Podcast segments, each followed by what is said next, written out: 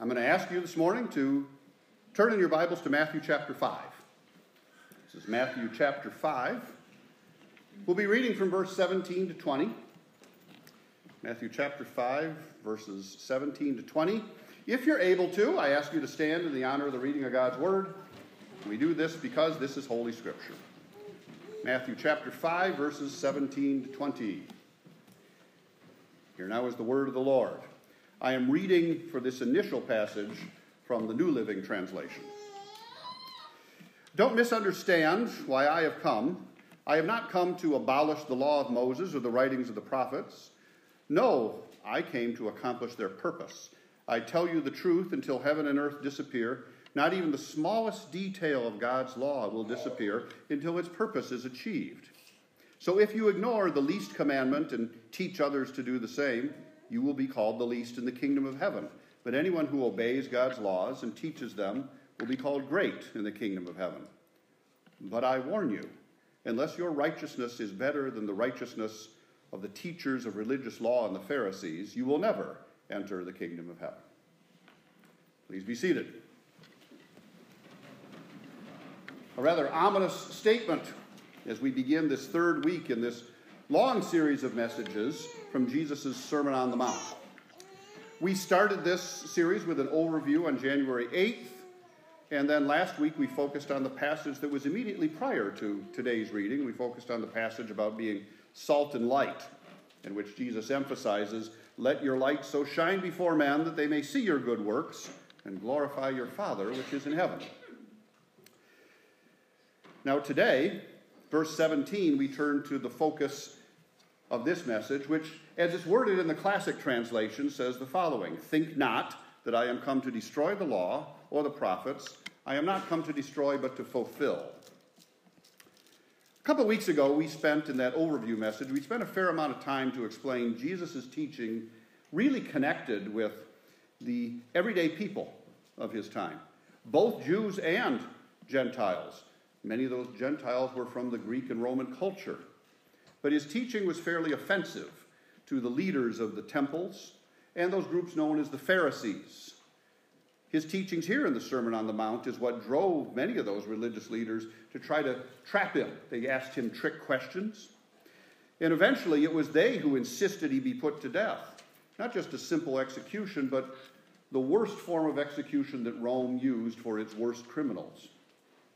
Those people, those religious leaders, they saw Jesus' teaching as being against their Jewish law from the Hebrew Scriptures.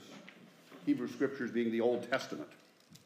They saw it that way because they had lost their focus. They had forgotten why the law was given in the first place. They loved the rules more than they loved the one who gave the rules. Now, I'm going to use two terms here on this next slide, and I'm almost hesitant to use the terms because they have a very different meaning today than what they might have years ago. But 2,000 years ago, the Pharisees and the leaders of those temples would have not viewed these terms the way that we do. Here are the two terms. There it is liberal and conservative. Now, obviously, these terms don't line up with the way that we understand them in today's political debates. When you think about it, the Jewish leaders of Jesus' day wanted to keep things the way they were, which is a, a classic definition of a conservative, somebody who wants to conserve things. It's hard to um, understand how they would have viewed Jesus because Jesus says we now have a new covenant and it's going to be available to all who believe, not just Jews. It's kind of hard to imagine Jesus as, quote, a liberal but in his day, he was the one who, in the eyes of the religious leaders, challenged their understanding of Scripture. Now, the meaning of these two terms has even changed in 250 years here in America. I'm pretty sure that 250 years ago, our founding fathers would have been viewed by the Church of England and by the King of England as liberals because they would be classical liberals who wanted to expand things. Do not confuse that term with what we would call today a progressive, modern political liberal. Two very different understandings. But what Jesus is saying to them is he's saying, don't put me in either of these boxes. He's saying to them, you misunderstand what I'm teaching. In fact, you have it backwards. I haven't come to replace the law, I've come to fulfill its requirements and to fulfill it on your behalf. Now, that's a pretty strong implication of at least a couple of different things. For one thing, the teaching of the Hebrew Scriptures are not under attack. Jesus says that repeatedly. But here's the thing it's now going to be available. Salvation will be available to all who believe, not just those who are born as or, or who convert to be Jews. Oh, and by the way, Gentiles who come to believe, they don't have to become Jews to receive it. They have to repent of their sin and believe that Jesus is who he says he is, the Messiah, the very Son of God who's come to fulfill the requirements of the Jewish law. Something that very often we lose, lose our focus on is that in the Old Testament, believing Jews, true believing Jews, were saved by grace through faith in the Messiah who was to come. Today, Gentiles, for the most of us, that's you and me, are saved by grace through faith in Jesus, who is the Messiah who has come and who is coming again. But this idea of fulfilling the law, there's a Greek word in that particular passage. The Greek word is pleroo, and it, it comes from um, the idea of filling up of a shortfall, completing of something that was previously begun. The idea is that Jesus, the Messiah, who was prophesied throughout the Old Testament, he has come and he is now here to complete what was started way back in Genesis. He's come to fulfill that promise but a truly saved believer is secure in their salvation, and yet God's still working, conforming them more and more into the likeness of His Son. So sometimes people have trouble with this issue. And I think it's because they confuse three different terms. So let's give a brief mention to the three terms justification, sanctification, glorification. You might say, well, what are those three? Well, justification is the moment you first truly believe you, are, you stand justified before our holy God. We're justified by faith. Okay? Often it's worded as it becomes just as if I had never sinned. Our sins are washed away, which I believe was one of the words of our opening hymn this morning. Now, sanctification is from that point on through the rest of your life. Now you're in a different walk. Saved by grace, you're in a saved state but we are still sinners. We still struggle. So we're now in being sanctified. We're being conformed more and more to Christ's likeness. Glorification refers to one day in eternity in the presence of the Lord. We receive glorified, resurrected bodies. And so that's the distinction between those three. You might say, before you're saved, after you're saved, but still alive, and then after you've passed on into the Lord's presence would be very broad ways of looking at those three terms. But the Jewish leadership of Jesus' day had lost their way, and they had fallen deep into something I talked about the last couple weeks legalism. They overlooked that their salvation was also by God's grace, it was not by their works, at least not their salvation. They lost the distinction between justification and sanctification. Does that make some sense? So when Jesus says, Think not, I am come to destroy the law of the prophets, I have not come to destroy, but to fulfill when he says that, he uses a phrase, and it sounds almost Shakespearean. Almost sounds Shakespearean. He says, Think not. It's, it's a term in aorist tense, and it refers to a, a past action. That's that term pleroo. And this method of writing is, a, uh, is it's a, a way of heading off potential objections. Jesus wants to be certain nobody misunderstands what he's about to say he's telling the disciples and the larger crowd that's gathering that what he's going to tell them shouldn't be taken that he's destroying the law or replacing the law. Those listening to him should recognize that we can't fulfill its requirements, so he's going to fulfill them on our behalf. But which law? You might say, what's this talk about law? Well, the law of the prophets would refer to the whole of Scripture they had at the time, which would have been the Old Testament. Jesus is essentially saying the following He's saying, everything that has been written by those prophets is eventually going to happen. I'm not changing any of that. But the point is that Jesus is not only ushering in those prophecies, He is the usher spoken of by those very prophecies. But I want to ask you to think about occasions in which you say something and the person you're talking to completely misunderstands what you're saying. Jesus was struggling with some of this. And at the time, there was basics of communication theory at work then, just like there is today. When I say something to you, there's at least three possible messages what I intended to say, what I actually said, and what you think I said. There's at least three messages right there, maybe more. The other person hears your words through a different filter, maybe through a different set of beliefs. And so the meaning they receive is different than the meaning you may have intended.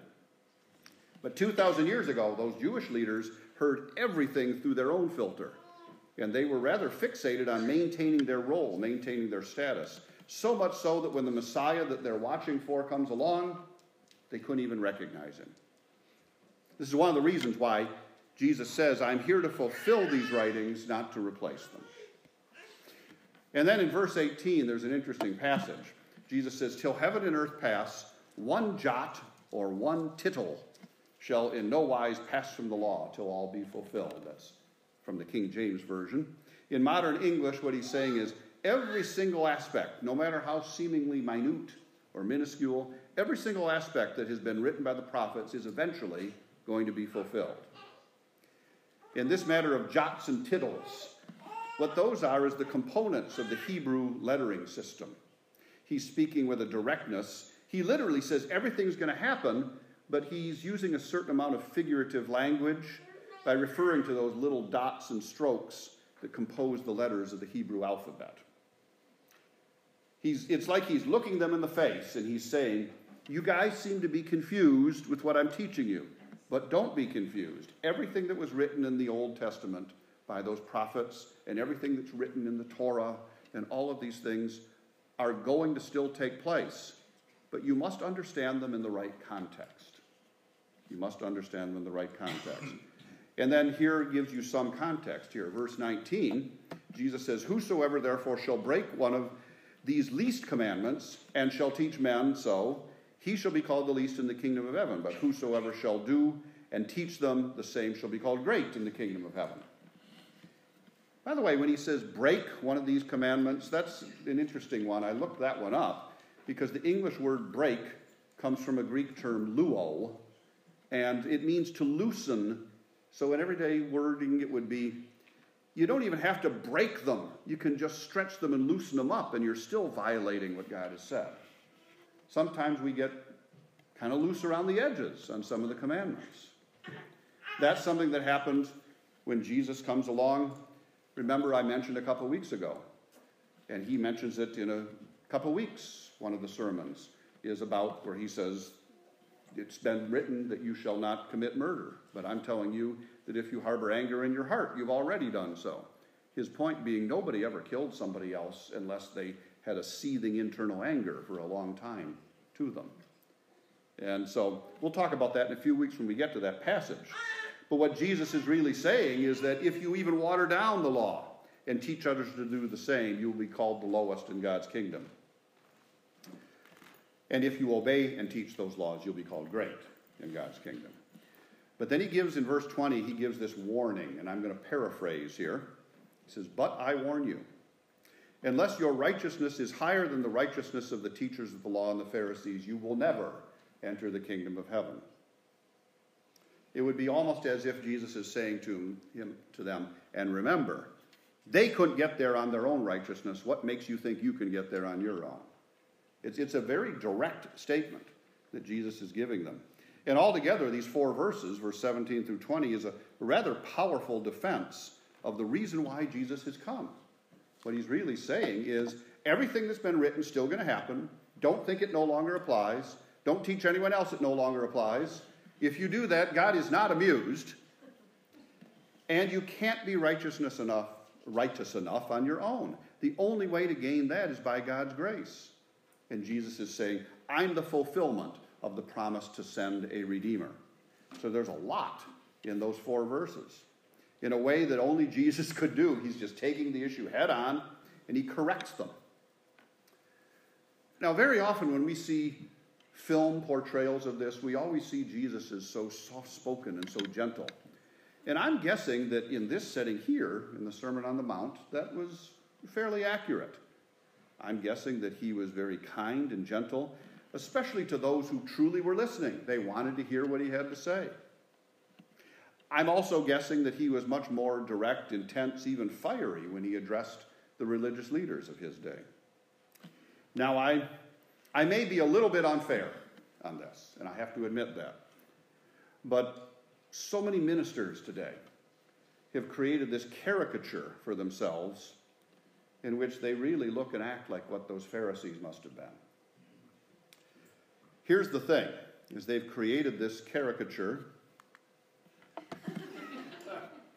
in which they would be described by a series of hyphens. Let's see if I can get these all right. Long winded, arrogant, condescending, black suit and tie wearing, pulpit hammering, brow sweating, loud mouth, fire breathing, finger pointing, mean spirited, alliteration dispensing, stereotype, loud mouth, revivalist, preacher. There we go. I actually got most of them to come out. That's a lot of hyphens. And yeah, that's a lot of baggage that I have with pastors like that. I, I don't see a whole lot of shepherding in there. And it's funny because they've been in these roles far longer than I have. But I, I really believe if Jesus walked in the door of some churches today, he'd talk to them the way that he spoke to the Pharisees of his day. And he would be justified in doing so. Because in too many cases, some Christians today, including the men in those pulpits, have become modern day Pharisees. Lord, help us that that never is the case here at First Union. Now, that being said, let's talk about this law, because we hear about the law of the prophets and the law of the Old Testament. Often we don't realize there's actually three categories there's ceremonial law, there's civil law, and there's moral law. And you might say, okay, what's the difference here? Ceremonial law is understood that it's specific to Israel's worship in the temple. Leviticus chapter 1 gives a number of examples. The Pharisees often accused Jesus of violating ceremonial law, for example, when he healed on the Sabbath. Generally speaking, People who today profess Jesus as their Savior have viewed the ceremonial laws don't specifically apply because they were specific to Jewish temple worship. However, the principles behind them still apply, such as to worship a holy God. Those principles still apply. And a way to look at that is that freedom from ceremonial laws doesn't become a license to sin because the principles behind them still apply. Now, civil law is another one. That was specific to daily living in Israel. Deuteronomy 24 speaks of this. But the principles behind the laws are timeless and they should guide our conduct. Jesus guided, Jesus demonstrated these principles by his example. But in terms of civil law, think of it in our country today, whether it be in our nation or in our state or locality. We're bound by the civil laws of our state and nation, provided that they don't require us to violate something that Scripture says. We don't always like them, and we even have the right to work to change them, but we're bound by them when they still exist. You may not agree with a law that says you must have your seatbelt on when you're driving your car, when you're riding in your car. And you can work to change that law. But in the meantime, if you're driving without your seatbelt, you might get a ticket. Okay? We can object, but there might be a cost to it. That's an example of civil law in which it applies to us even in instances when we don't like it, provided that it doesn't require us to violate a clear command of God. The last category, moral law, such as the Ten Commandments. These are direct commands of God. They really require our strict obedience, since we can't follow them without breaking them in one way or another. That's because we're fallen sinners. That's why Jesus came to fulfill those requirements on our behalf. But today, so many people so many people are increasingly willing to basically rewrite God's moral laws. They opt for reinterpreting them. This is how our society has managed to accept a different and, in my view, an unbiblical view of looking at issues from how marriage is defined to issues like when life begins. But as a result, many people, because they want to be good and they think they're being honorable, they basically deny that they're in denial because they deny that moral law has its roots in the biblical Ten Commandments. That's a mistake that we, we can't make. They are not the 10 suggestions. God gave them, and He was very specific. And in some ways, the argument's been made that they're given so that we recognize that we can't follow them all the time because we have a sin nature and because we're sinners. And that's all the more reason why Jesus came to fulfill that on our behalf because we, because we can't. Now, to give you just a little more perspective, do you recall that um, so many of these passages are what they call antithesis passages? Jesus says, It is written this, but I tell you this. In the next six, verse, six passages here, or sections in chapter 5, Jesus is talking about different topics like murder and giving and adultery and divorce and vows and revenge and other matters. In these examples, it reveals our real struggle with sin, and it reveals why those laws were given. In verse 19, the way he's describing this, some of the people in the crowd who were listening to Jesus talk, and this, the multitudes as they gathered, they had become experts at telling others what to do. But they missed the central point of God's laws themselves. Jesus made it clear that obeying God's law is more important than just explaining it to others. It's easier to tell others what to do than it is to follow it yourselves. Isn't that the truth? And then in verse 20, that rather ominous warning except your righteousness shall exceed the righteousness of the scribes and Pharisees, you shall in no case, in no case, not a lot of wiggle room there, in no case enter into the kingdom of heaven. We need to remember what those people had become like, these scribes and Pharisees. They were so exacting in their attempts to follow the laws. In fact, one of the things they literally did is they built three or four levels deep of rules so that you had to break all of those man made rules before you could ever even get to considering breaking one of the Ten Commandments. You might say, well, what's wrong with that? That's prudent. In many cases, it is setting some barriers around yourself. But here's the problem they got to the point where they loved their rules more than they loved the reason why God gave the rules. And they loved the position it gave them more than they loved the God who gave them the rules. They had become legalists. And that's one reason why I caution so much against legalism. And the irony is, is that in the dichotomy of conservative and liberal, in their time, the Pharisees would have been the conservatives, even though they were the ones who had departed from what the meaning was. That's the bizarre thing. The words don't mean the same thing that they once did. Most of us today, we need to recognize that the weakness of the Pharisees is they were so focused on their outward appearance of obedience that they wouldn't allow God to inwardly change their hearts or their attitudes. They looked very holy, but they were far from the kingdom of God. And I think the meaning for us today is God judges our hearts as well as our deeds. And the reason why is because it's in the heart where faith takes root. It's in the heart where faith takes root. Jesus is saying we need a different kind of righteousness, one that comes out of a love of God, not just a more intense version of the Pharisees' efforts at obedience, because those things were just external compliance. It wasn't something that took root in the heart. Our righteousness must come from what God does in us, not what we try to do in ourselves. Our righteousness is God centered, not man centered. Our righteousness should be based on our reverence for God, not from approval of other people. And our righteousness should go beyond keeping the law, but be focused on living by the principles behind the law.